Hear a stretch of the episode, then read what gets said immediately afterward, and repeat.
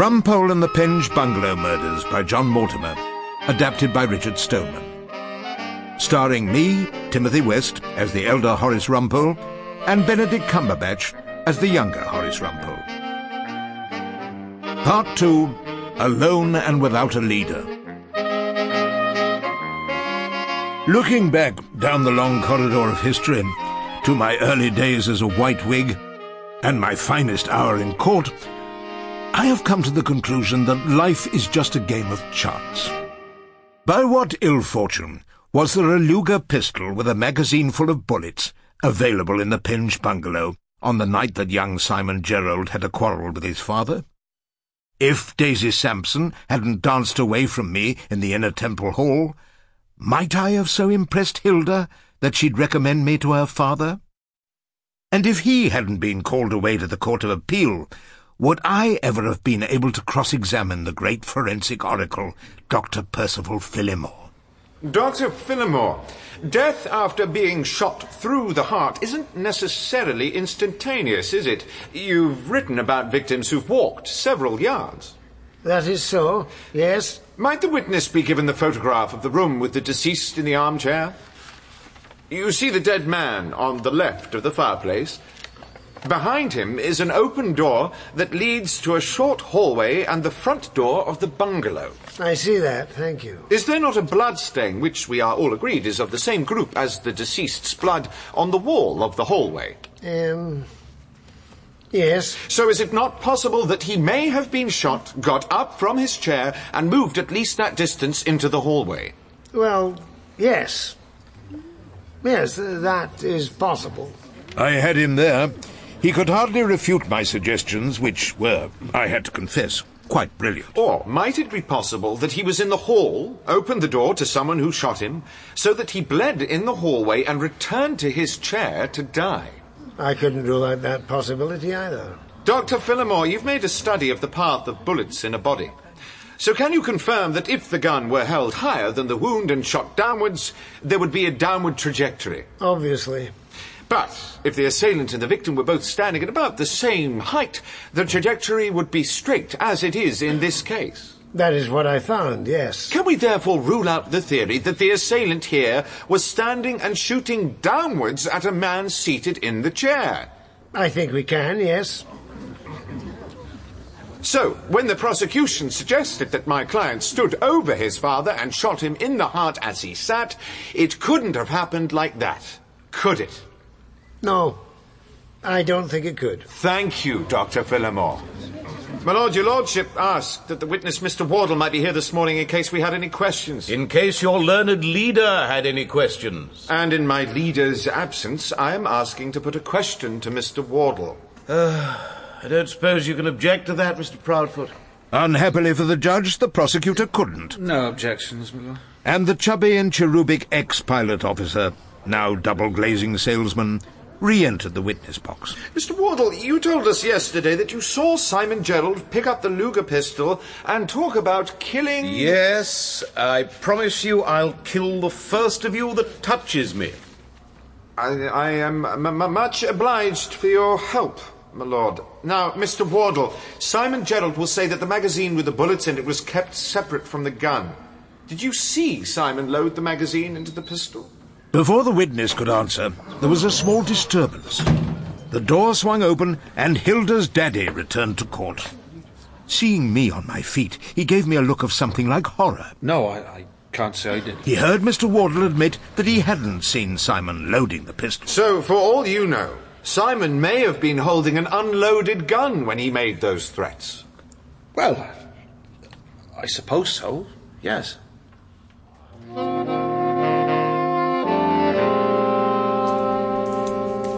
I gave you strict instructions not to ask any questions. I thought of one or two points that might help us. Oh, jolly well done, Rumpole. He scored a couple of direct hits in his cross-examination, Daddy. That's as maybe.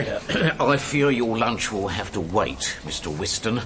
Our client requires an urgent word. Really? About what?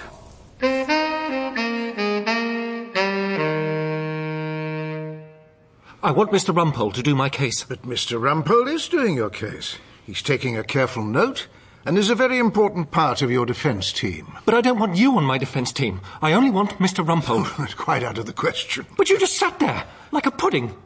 A pudding? Did he say a pudding? The young man's not quite himself. I am quite myself, thanks to Mr. Rumpole. He wanted you to ask about the magazine. And what did you do? Sat there, like a pudding. Like a pudding. Again. And who got the doctor to admit I couldn't have shot Dad in the way they said when you were away on other business?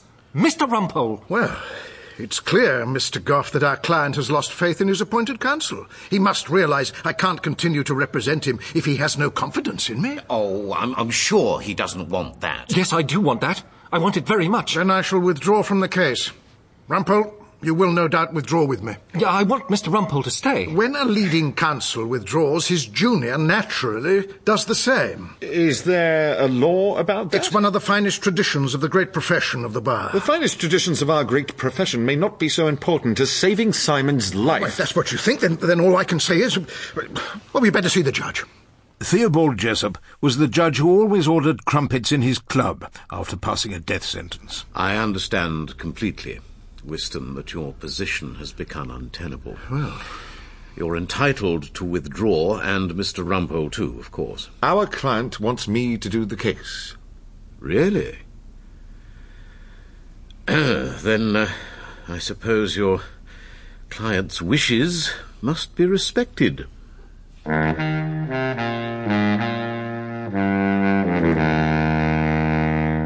My first day alone in court didn't present too many problems. Simon's statement to the police was put in and read. We had the evidence of finding the pistol in the dustbin. And then, when we rose for the day, I took the opportunity of another meeting with Simon and Bonnie Bernard in the interview room down below. When he first joined up, Dad was so excited. He came home on leave in his full uniform, pleased with himself for being made a pilot officer. Me and Mum were proud of Dad, and he seemed proud of himself. But then he started going to the pub all the time, getting drunk. With Peter Benson? With him and Charlie. I think Dad changed his mind about the war. He was miserable because it was a war we couldn't win. He actually told you that? He said the Germans had all the power. He said Hitler didn't really want to conquer the British Empire. We should make peace and let him get on with kicking those Russian communists up the arse. Hmm. You weren't meant to talk like that during the war, were you? That's what worried Mum. She told me not to tell anyone at school. She never told her friends. Talking of friends, does the name David Galloway mean anything? He was Dad's navigator, a friend of Peter Benson's. And the only one to die when the plane was shot down? We thought Dad was dead too at the time. In a way, that came as a relief to Mum. It was all over. But then your mother. Shopping. In Oxford Street. A stupid buzz bomb got her.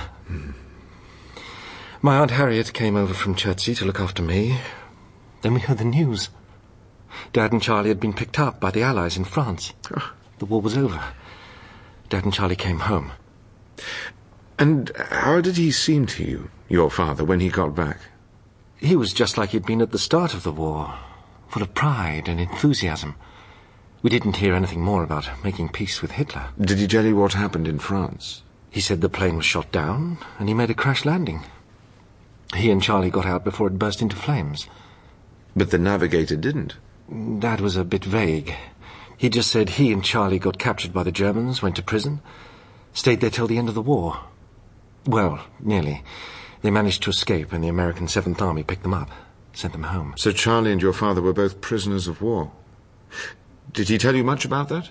Nothing. I don't think he wanted to remember the bad times. He told me about the Luger he found on the dead German soldier, near the prison he escaped from, I think. One thing puzzles me. Just the one. Your father went through a time when he hated war, but then he quarrelled with you at the party, said you shouldn't have missed that war and you ought to enjoy training for the next one. Yes, he was always saying the war would have made a man of me. What did you tell him? Uh, that I hoped it would never happen again, and I wanted him to stop talking about it. Which made him angry? Very angry.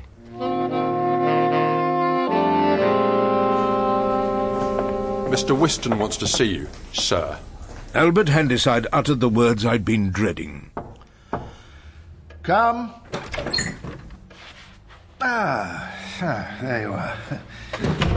Now, can I offer you a glass of sherry?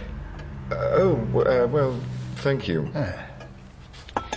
It can't be pleasant to have to face the possibility of a death sentence. Most upsetting.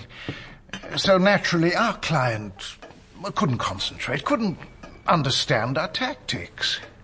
Uh, which were what, exactly? Not to irritate the court and antagonize the jury by challenging evidence we agreed with. Yes, but when you were away and I got the evidence about the entry of the bullets and the separate magazine, our client seemed quite grateful. Your asking those questions may have given you considerable influence over our client. If so, it's up to you to use that influence to help young Simon Gerald. That's what I intend to do. You'll persuade him to see sense? You'll tell him to invite me back to take over the conduct of his defense? In spite of his, well, outrageous behavior. I'm prepared to forgive and forget. I looked into his eyes and was horribly aware that I could only help Simon or Wystan. And the choice was inevitable. I mean to get him off. You don't honestly believe he's innocent? What I believe is immaterial. My job is simply to put Simon's case as well as I can. You say your job. Tell the client it's your leader's job. No. I've just had a long talk with Simon. He's got some hope back at last. Are you suggesting that my presence in the case would deprive our client of hope? Hmm. Well, this is not conduct I can tolerate from a member of Equity Court. I advise you to start looking for alternative accommodation. Having been turfed out of chambers, I was going through my brief in the Tasty Bite in Fleet Street as I satisfied myself on fried eggs, sausage, tomatoes, and bacon. I had polished off the main part of this strengthening meal when I heard a sharp cry. Rumpole? Hilda brought a cup of coffee to my table and sat down beside me. If you go on eating breakfast like that, do you know what you're going to be in the future? A successful defender of those in trouble with the law? You're going to be fat. I'm going to fight for Simon's life. I need a certain amount of nourishment to do it properly. Whether I become fat in the process is of no concern to me. But it may be of some concern to your wife. I don't have a wife. She gave me the sort of patient smile that said, You have very little idea of what's going on at the moment, and I really can't be bothered to explain. But you'll probably see sense in the end. I've been talking to Daddy. Oh. Daddy chucked me out of chambers. It's because of Daddy I've had to prepare my day's work in the Tasty Bite Eatery. Yes, well, I managed to have a word and told him you were doing a difficult case. Didn't you know that already? Hmm. Do stop talking. I got him to agree you could go on using a small room in Chambers while you're doing R.V. Gerald. Did Daddy take a lot of persuading? He was against it at first, but I managed to wear him down. Oh, did you? Did you really? It wasn't long since I'd purchased three rubber Johnnies in the hope they'd be of some use after dinner with Daisy Sampson. Sadly, they'd remained in their packets in my wallet that night. Now I had my wallet open on the table beside me, preparatory to drawing out a ten bob note towards the Tasty Bites terms for breakfast. As I picked it up, note in here the rubber Johnnies slipped from their moorings and were exposed to the view of the future she who must be obeyed. Oh, Rumpole, not before it's legal. What? We can't think of that sort of thing just yet. Can we? By now, my thoughts were on the day in court ahead, and I didn't feel I could spare time discussing the illegality of rubber johnnies. Uh, no, I suppose not. As I left, Hilda was smiling in a way that seemed almost triumphant. She had, after all, secured a room for me, at least for the duration of the trial, and so I smiled back.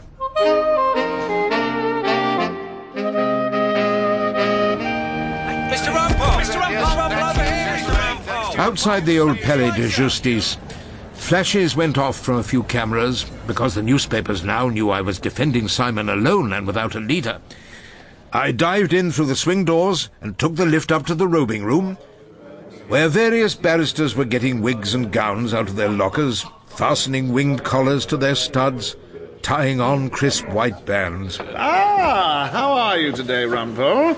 Getting ready to go down with all guns blazing? Dressing up to sink beneath the waves? Can't imagine what you mean, Proudfoot. like the codger at London Sessions, the fellow you were defending. He wanted a couple of years in prison, and you obliged. It was as if all the questions and statements and speculation of the last weeks had settled down into one almost credible explanation. Wanted a couple And the of- connection between Uncle Cyril's defence course he and the deaths of Jerry Gerald and tail end Yes. Charlie Best That's it. suddenly became clear. Thank you, Proudfoot.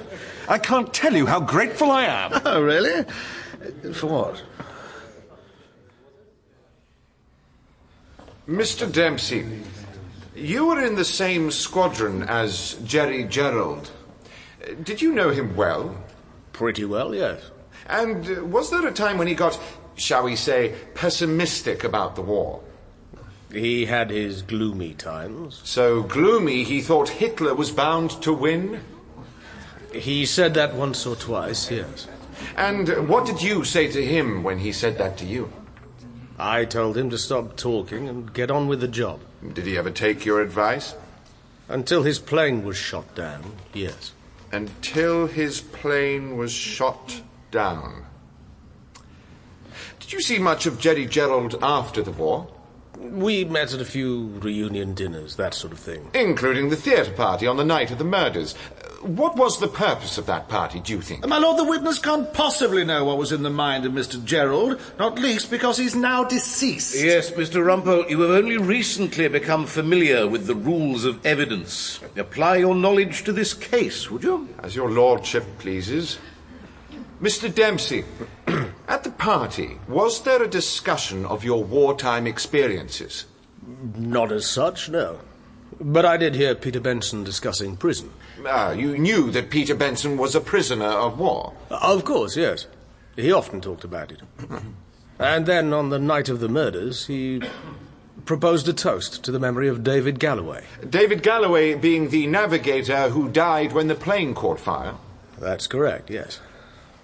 It was all rather peculiar. Peculiar. How? Well, Peter didn't just propose a toast. He also congratulated Jerry and Charlie on their extraordinary luck in getting out of a burning plane without catching fire themselves.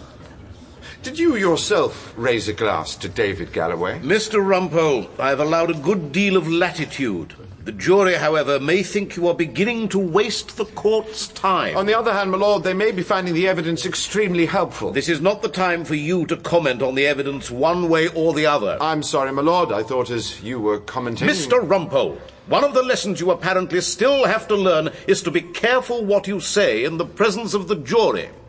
Careful? If I ever became as careful as C.H. Wystan, you might as well fix the date of the execution now. I didn't, of course, say that.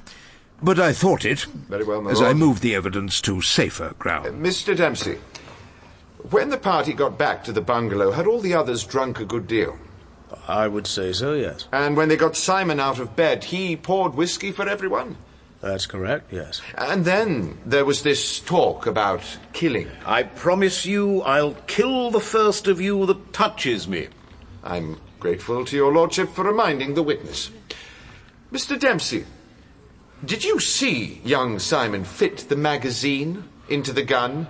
Or was he threatening his father with an empty weapon? Well, I suppose it might have been empty, yes. Up to this moment, I was enjoying the cross examination, but I was about to move into a dangerous area and ask questions when I didn't know the answers.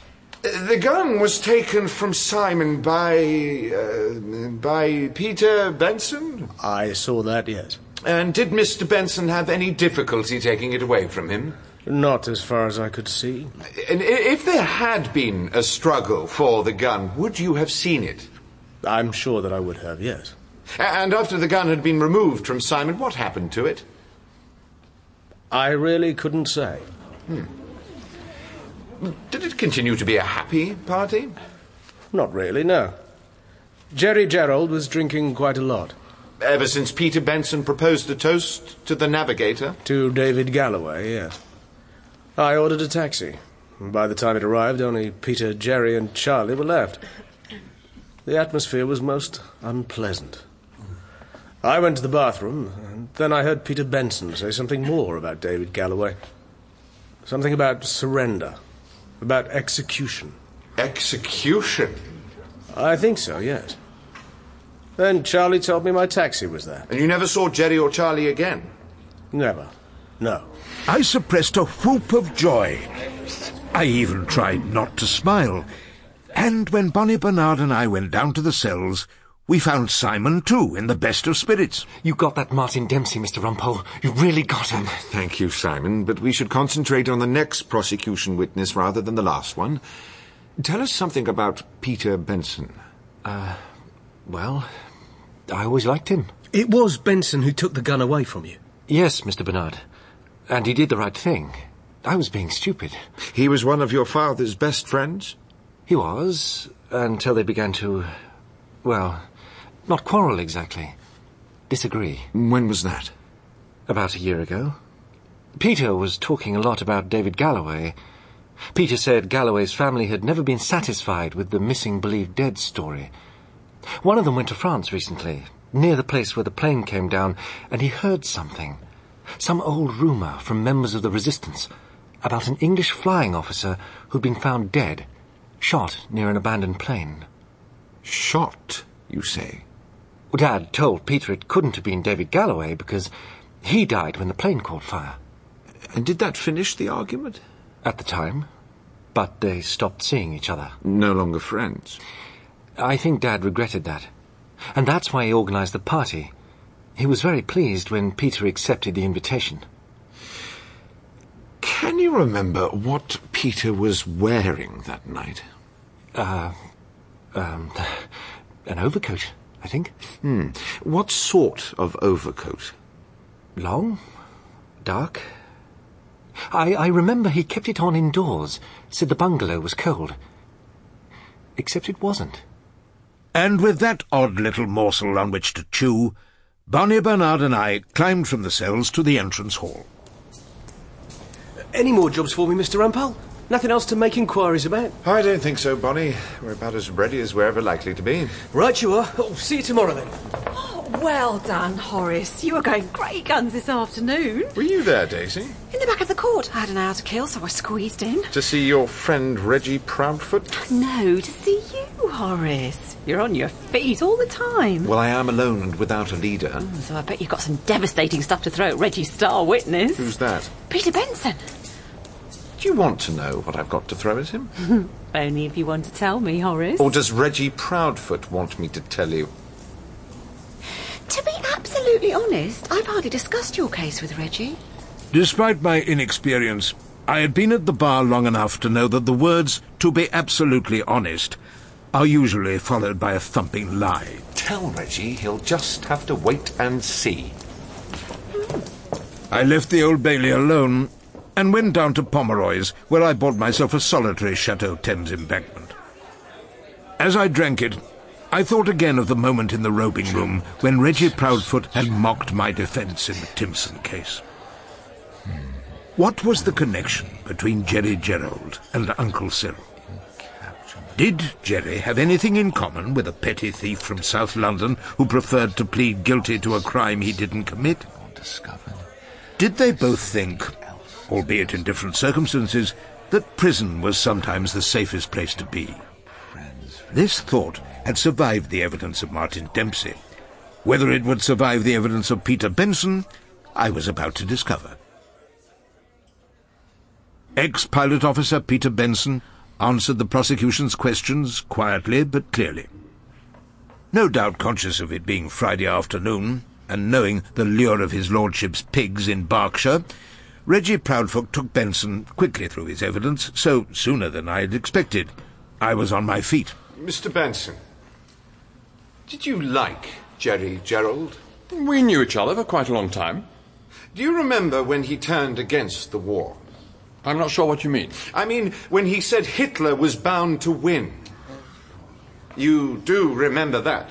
I remember him saying something like that. And did he say that we ought to make peace with Hitler and leave him to fight the Russians? I think he probably did. And was that about the time his plane is said to have crashed somewhere over France? Round about then. So, I ask you again. Did you like Jerry Gerald? Mm, I didn't like what he said. I didn't agree with it. Mr. Rumpole, I have allowed a good deal of latitude. The Lord Counsel for the prosecution told the jury that Jerry Gerald was a war hero. I'm entitled to put it to the witness that he was perhaps not such a hero as all that. Whatever degree of heroism he attained, he didn't deserve to be shot. That's a question I intend to discuss with the witness in due course. Oh, very well. But you may learn in the fullness of time that the most effective cross examinations are those that are kept brief. We'd finish more quickly, my lord, if you let me get on with it. I didn't, of course, say that. I merely turned to another subject. Mr. Benson, you knew David Galloway, the navigator. He was my closest friend. Until he died in the burning plane. Uh, yes, until he was killed. Until he was killed. To keep his memory alive, you proposed a toast in the bar of the Cafe Royal after visiting the Palladium? I did. Uh, did you congratulate Jerry Gerald and Charlie Best on their extraordinary good luck in escaping from a burning aeroplane without getting burned? I may have said something along those lines. You never believed the story of the plane crash, did you? I don't know what you mean. I, too, would welcome some clarification. Certainly, my lord. This was the situation. Jerry Gerald thought we would lose the war and persuaded Charlie Best to share his opinions. I remembered Cyril Timson again.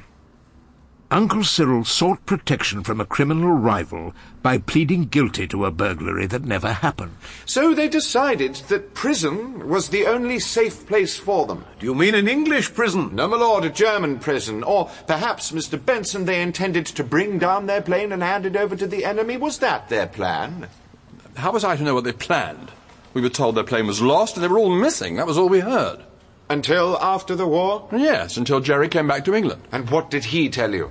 That David Galloway had been caught in the burning plane. Did you believe him? That was what he told us. But weren't you suspicious? Galloway's family had heard something about an officer found shot dead near an abandoned plane. You didn't believe Jerry's story, and you argued with him, yes? There were things about his story that puzzled me, perhaps. Did it occur to you that David Galloway might have been killed because he wouldn't agree to the surrender? What surrender? The surrender to the Germans of Jerry and Charlie. You had your suspicions and you kept close to Jerry because you wanted to find out the truth. Uh, I, I, I thought there were questions still to be answered. Questions still to be answered. Members of the jury. So, now we have reached the events in the bungalow after the theatre. I'm sure we're all extremely grateful for that. You kept your overcoat on, Mr. Benson, until you left the bungalow, and you were the last to leave. I feel the cold. I haven't been well lately. A- anyway, I thought I wouldn't stay all that long. But things got dramatic, so you did stay. What did you think of young Simon being baited for not taking part in the war, for funking his national service? Mm, I didn't like it. I didn't join in. How very brave of you, with your unanswered questions about Jerry's crashed plane. Didn't you think it a bit rich that he attacked his son for not fighting in a war? I may have thought that. But you didn't say so. No. On the night of the murders, we've heard that some of the guests at the party threatened to remove Simon's trousers and he picked up the Luger pistol. And told his father he'd use it to kill him. But you were the one who got him to give up the gun? I was. Did he resist you? At first, but not for long. The witnesses all say he let go of the gun without any resistance at all. And they all say that they didn't see him put the magazine in the gun. Did you see that? I, I can't remember him touching the magazine, no. So we can agree that he may have been pointing an empty gun. Well, perhaps he was at the time. The things may have been different later. Oh, yes, they were. Entirely different. Every witness called by the prosecution has said that they couldn't remember you putting the gun back on the mantelpiece after Simon had gone to his room. Of course I put it back. Nobody saw you do it. Because it went straight into your overcoat pocket together with the magazine which you collected when the drinks began to flow again and nobody was looking. Why ever would I want to take the gun away with me? Because you believe that two pilot officers surrendered their plane and themselves to the enemy. What would have been the penalty if that sort of conduct had been discovered during the war? The penalty for treason. I suppose possibly death. And you were sure those two men had killed your friend David Galloway. You saw the perfect opportunity to do justice. You knew Simon would be the number one suspect if his father was shot that night, having threatened him with a gun. So you returned an hour later to execute both of the officers. And when you'd done all that, all you had to do was wipe the gun and the magazine free of fingerprints and leave them in the Gerald's dustbin as further evidence against the young man who may have to pay with his life for the crimes you committed. That's not true. None of that's true. Lies. From start to finish, stupid lies. No further questions. Yes, uh, thank you, Mr. Rumpole. Mr. Proudfoot, I've been looking at the clock. I expect you may have a number of questions to ask in re-examination. Oh, I have, my lord. Then I suggest we adjourn now, as it's Friday and quite late in the afternoon, yes? And will Mr. Benson be available to deal with your questions on Monday morning? My lord, indeed he will. Mr. Rumpole, in view of the serious charges you've made against this witness, do you agree to the course I have suggested? I knew that whatever I said wouldn't make the slightest difference to his lordship's decision. So Mr. Rumpole agreed. As your lordship pleases. With unexpected results.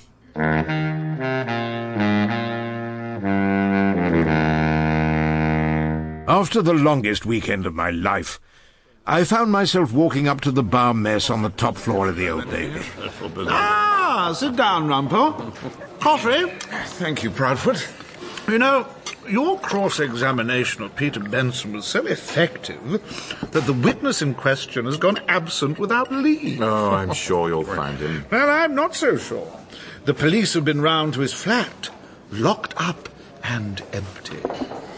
We went back to court number one, and further facts emerged. One of them being that Peter Benson had removed a large amount of cash from his bank on the day he gave evidence, as though he was already considering the possibility of flight before he entered the witness box. Uh, Could we have another adjournment pending further inquiries, my lord? Oh, it is intolerable for my client to be kept waiting for his fate to be decided because a prosecution witness can no longer face the court. Rather to my surprise, the judge agreed with me. Very well, Mr. Rumpole. So Thank I you. called the accused, who professed his innocence. Reggie Proudfoot made the most of the fact that Simon didn't call the police or a doctor when he found his father dead in his chair. If our case was no better after Simon left the witness box, at least it was no worse. Members of the jury, I don't have to prove my case against Peter Benson. He has chosen to run away from this court, and that fact may persuade you that he has something to hide. The question you have to ask yourselves is that, given all this evidence, including the fact that he was the last person to be seen with the gun, is it possible that Mr. Benson committed the Penge bungalow murders? If you come to the conclusion that he is, perhaps, the murderer, then you can't be sure of Simon Gerald's guilt, and it will be your duty to return a verdict of not guilty. I sat down and felt, as I have since, in so many cases, an extraordinary sense of relief. I had done all I could for Simon, and my job was over. Now it was for the jury to decide. Have I got a chance, Mr. Rumpole? The judge's summing up was very fair. You. you do have a chance. Bonnie Bernard and I sat in the canteen, our stomachs awash with coffee, and our fears growing. The jury had been out nearly three hours. Then, as now, a prolonged retirement was not good news for the defence. At very long last, the message came. The jury was coming back to court number one with a verdict.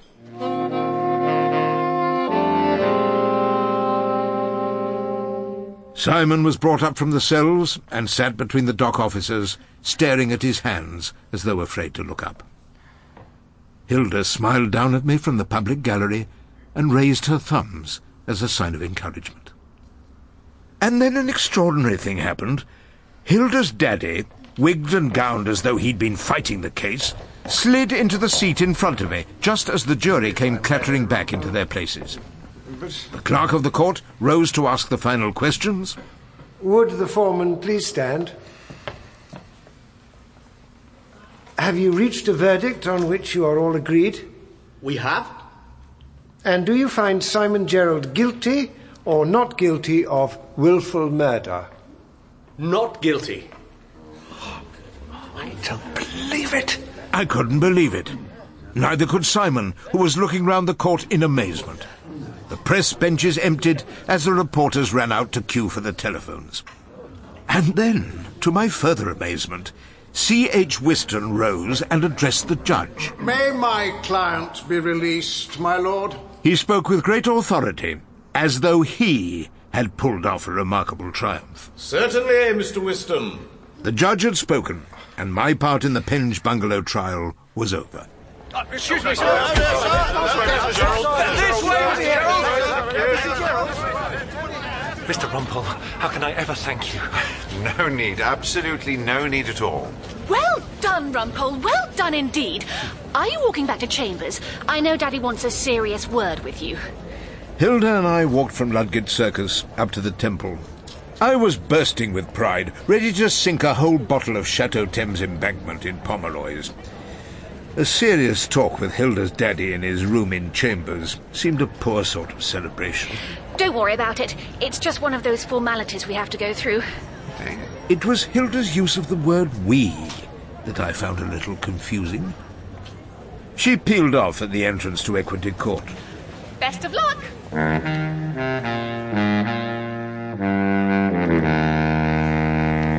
That was a good win, Mr. Rumpole. A truly remarkable win. Ah, thank you, Albert. I must As say, a I- clerk with some 30 years in the temple, can I advise you not to boast? I have to confess I was disappointed.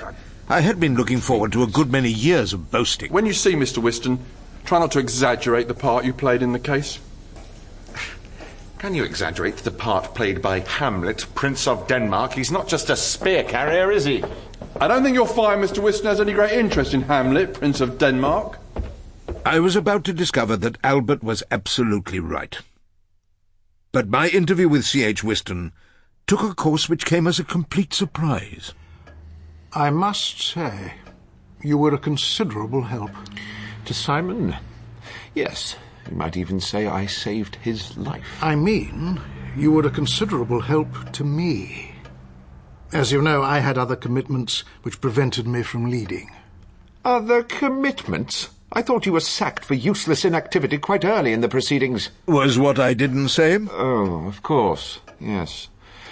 Other commitments. Was what I did say. I ought to point out, however, that your cross-examination of the chief prosecution witness eh, invited criticism.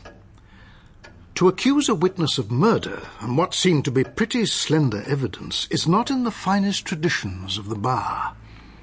It's not the sort of thing a leading barrister would do. It did, however, cause the chief prosecution witness to do a runner. Do a runner? Really, Rumpole, your language has been infected by the criminal practice you seem determined to pursue. Uh, Would you prefer he melted into air, into thin air, and like this insubstantial pageant faded, left not a rack behind? Well, yes, I suppose that's a little better. Um, Keats? Shakespeare, The Tempest. There is something else we have to discuss. I've just had a long conversation with Hilda. Of course, I've known all about this for a long time. All about what?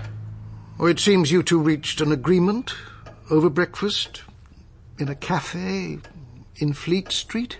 The tasty bite? Is it? I wouldn't know. You say we reached an agreement. You agreed that any sort of familiarity between you and my daughter should be postponed until you were legally married, which was a correct and proper decision. Married? Did you say married? Well, of course. What else could you have been discussing? Now, my daughter is strong-minded and persuasive. You may well find in what I hope will turn out to be a happy future for both of you that when Hilda has made up her mind to such and such a thing, it usually happens. Yes. I imagine that might be so. It is so, Rumpole.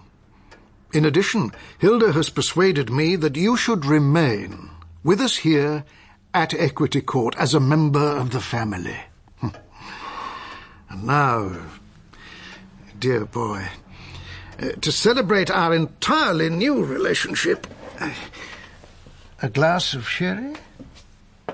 My heart sank as he approached the dusty decanter. Thank you. This again was an offer I felt I could not decently refuse.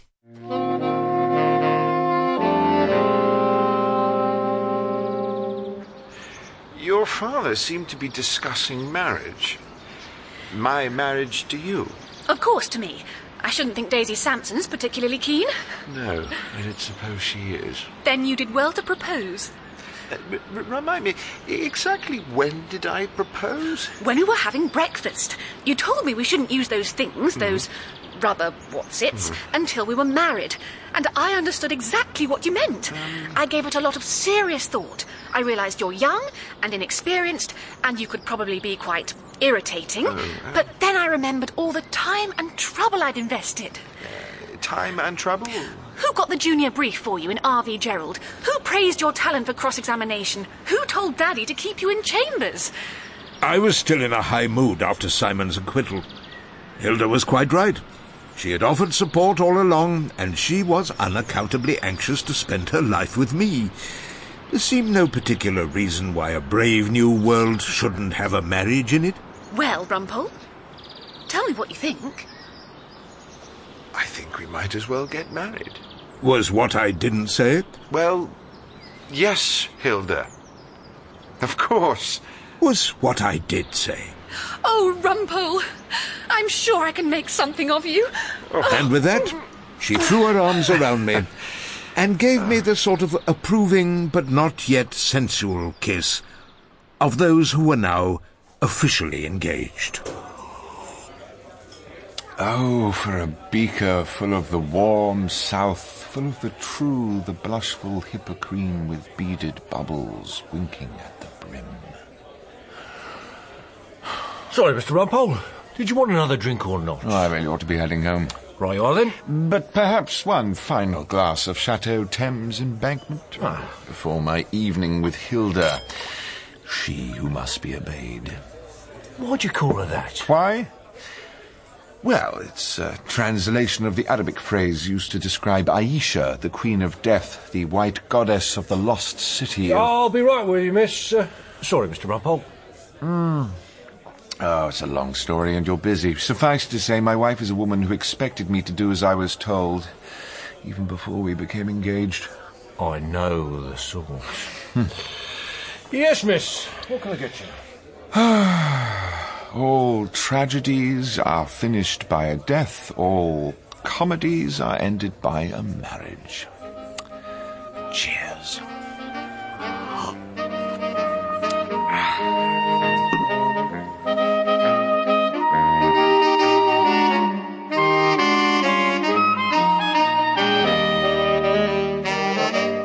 In part two of Rumpole and the Penge Bungalow Murders by John Mortimer, the elder Horace Rumpole was played by me, Timothy West, and the younger Horace Rumpole was Benedict Cumberbatch. Dr. Phillimore was played by Carl Johnson, Lord Jessup, David Shaw Parker, C.H. Wystan, Geoffrey Whitehead, and Hilda Wystan was Jasmine Hyde. Simon Gerald was Ewan Bailey. Bonnie Bernard, Matthew Morgan, Reggie Proudfoot was Stephen Critchlow, Daisy Emma Fielding, and Peter Benson was Andy de la Tour. Rumpole and the Penge Bungalow Murders was written by John Mortimer, adapted by Richard Stoneman, directed by Marilyn Imrie, and is a Catherine Bailey production for BBC Radio 4.